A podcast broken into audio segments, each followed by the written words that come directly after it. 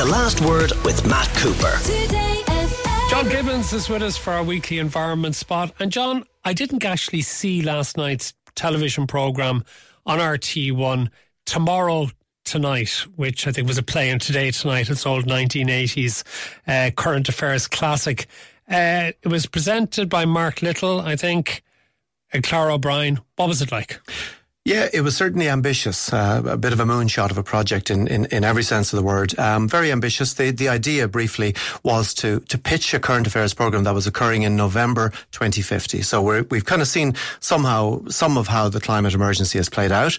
And it was framed in a, in a news, in a news setting around the eve of a yet another critical UN uh, climate meeting where uh, the Swedish Prime Minister of 2050, uh, Greta Thunberg, if you don't mind, uh, is there announcing a major breakthrough. Now, that's great, but I, you know, I guess where I struggled a little with it, Matt, is we're not going to be in 27 years having further UN meetings discussing the possibility of doing something in the future.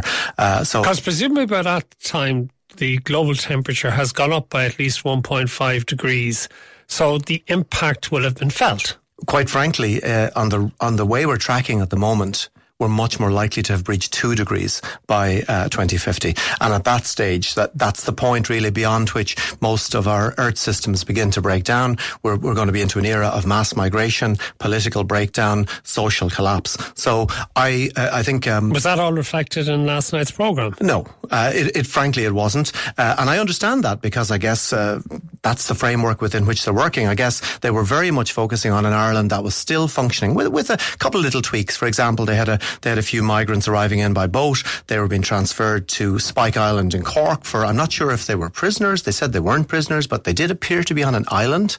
And I'm not sure who was being protected from whom. So they, they hinted at the migration thing, but but basically, it, it, as best as I could see it, it was business as usual in 2050. Now, I'll be honest with you, Matt. I sincerely hope they're right that that our systems will still be functioning in 2050. But the evidence doesn't suggest that. Okay, it's not getting good reviews from listeners who are texting into 0874 100 102 uh, saying it was total propaganda from RTÉ and the Green Lunatic Movement. Uh, the bashing of farmers and farming from all in the media is horrendous in discussing total con job, says Con in Limerick. Uh, another one says it was cringe-worthy rubbish. And another one was, it was such crap, I was half expecting Mario to make an, exp- appearance. Well, uh, con in Limerick, that, that sounds like a con by name and con by nature. Yeah, look, I mean, it was going to upset people who believe, uh, like some of your uh, texters, who believe that the climate thing is overcooked. It's going to annoy them for sure. And if that's the case, well, I'm delighted that it did. On the other hand, there's people maybe on my end of the spectrum who might have liked to have seen a greater sense of urgency. Now, I think the, the basic science was, was accurately reflected in it, but it was really the framing, Matt, that, that, you know, what for me was missing was that sense of crisis and also the notion of continuity. You know, I just, I'm not sure we're going to knock another 30 years out of business as usual. Okay, Sustainable Energy Authority of Ireland has brought out a report saying that the most ambitious and optimistic scenario will still leave the country dependent for between 57% and 68% of its energy needs on fossil fuels by 2030.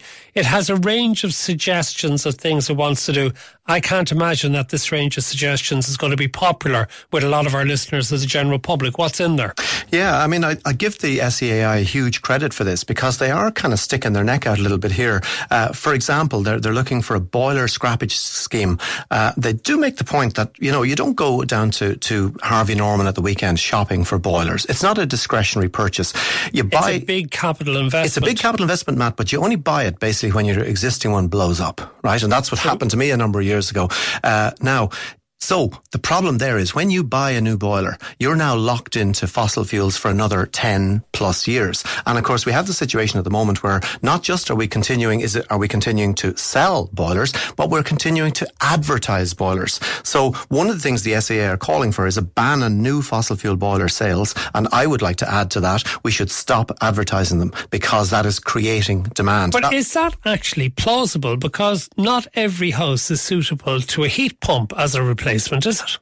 Well, the window, if you like, on the suitability of, of properties for heat pumps is expanding, right? I, I I got a heat pump put in about 18 months ago. Now, I, I had had some upgrading work done before that, a number of years back, uh, and the heat pump has works extremely well.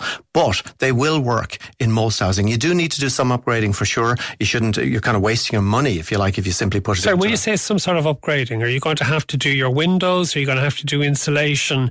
To get the benefit out of the heat pump, which is further major capital investment. Yes, well, this is the issue. Well, first of all, you've got to do the obvious stuff, Matt, like the relatively cheap stuff. So, for example, if you haven't got, you know, at least 300 mils of insulation in your attic, you're simply wasting money because that's where the heat goes straight up through the ceiling and into your attic. So there's things like that, you know, for a regular house, uh, doing an attic insulation, which does, is grant supported. That is an absolute basic thing we should all be doing. If check your attic, if you haven't it done, for goodness sakes, get it done.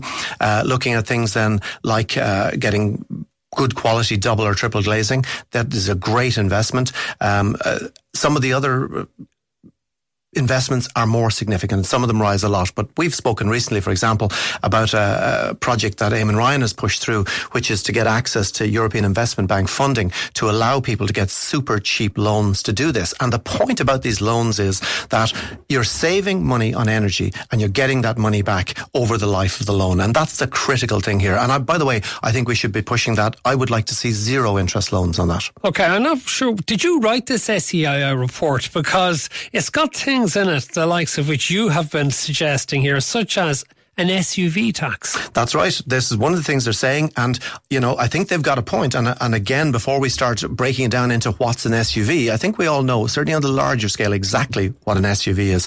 As SUVs, the, the, the expansion of SUVs, we're now up to 60% of the Irish, total Irish car fleet is SUVs. It has played havoc. According to a broad definition of what an SUV Absolutely. is. Absolutely. But, but basically that's been, if you'll pardon the pun, the direction of traffic. Uh, and that has wiped out all our savings, as you know, in relation to electric vehicles. So we're continuing to burn huge amounts of fossil fuels in Ireland by running these oversized vehicles. A lot so of these SUVs are electric.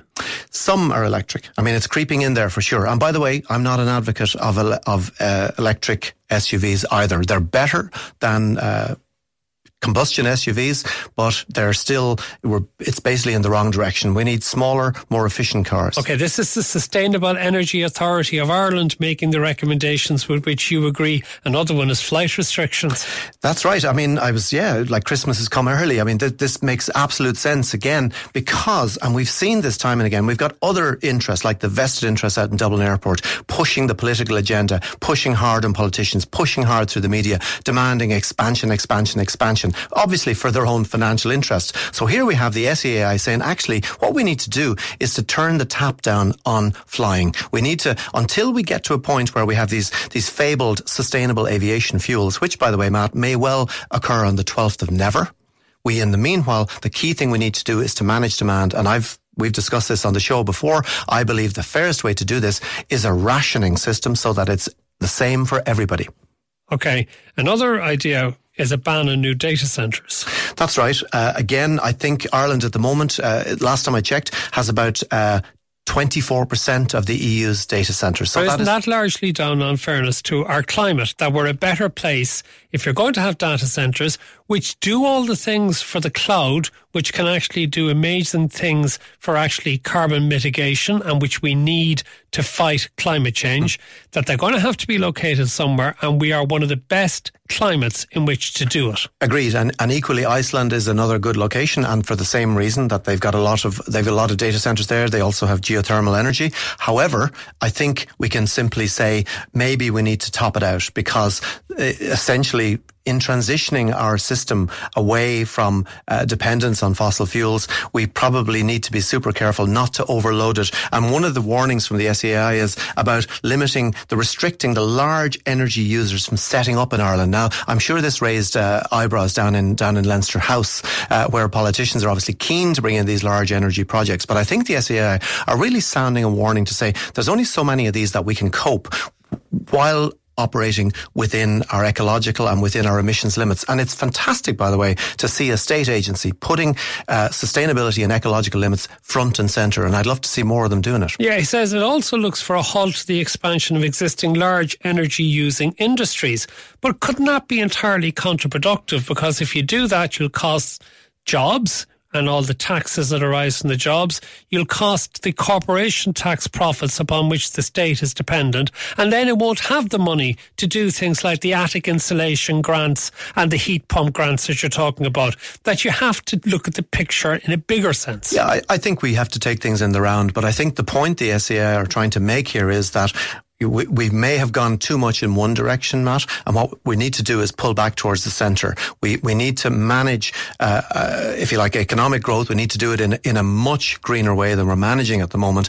and I think that's really where they're headed with this. Okay, just a couple of other things. You mentioned Dublin Airport earlier. Tell us about the discovery that was made when they were digging up the soil there to put down the new second runway. That's right. What they basically Dublin Airport has had to remove um, 150,000 tons of soil, and apparently this contaminated soil has been shipped uh, with by a specialist company to Norway. That's a lot of soil, and this soil was contaminated by uh, a group of chemicals called PFAS, uh, which is pronounced per and polyfluoroalkylated substances. These are otherwise known as forever chemicals. These are really nasty long chain chemicals. Now, they're fantastic at certain things. For example, uh, they're used in the foam uh, that is uh, used by uh, firefighters uh, to put out uh, airline cri- um, fires. So they're fantastic at that. They're also used in, in other things like, for example, Teflon contains these PFASs.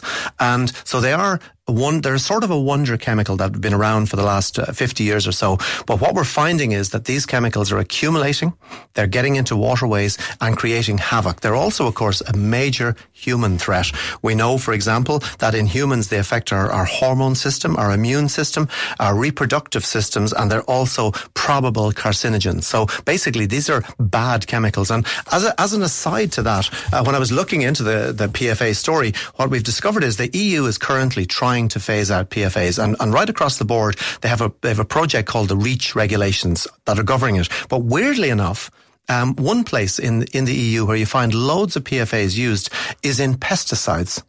They're actually in, in 12% of approved substances uh, containing or pesticide substances in the, in the EU contain PFAs. And apparently there is no plan whatsoever to remove PFAs from substance, from, from pesticides, which is kind of interesting, Matt, because these pesticides are sprayed on the plants that end up becoming the foods that end up in the human food chain. So I think it's a it's a it's an astonishing loophole that hopefully uh, will be looked into a little more closely. John Gibbons, thank you very much for being with us for our weekly last word in the environment. We'll see you again next Thursday. The last word with Matt Cooper weekdays from four thirty. Today.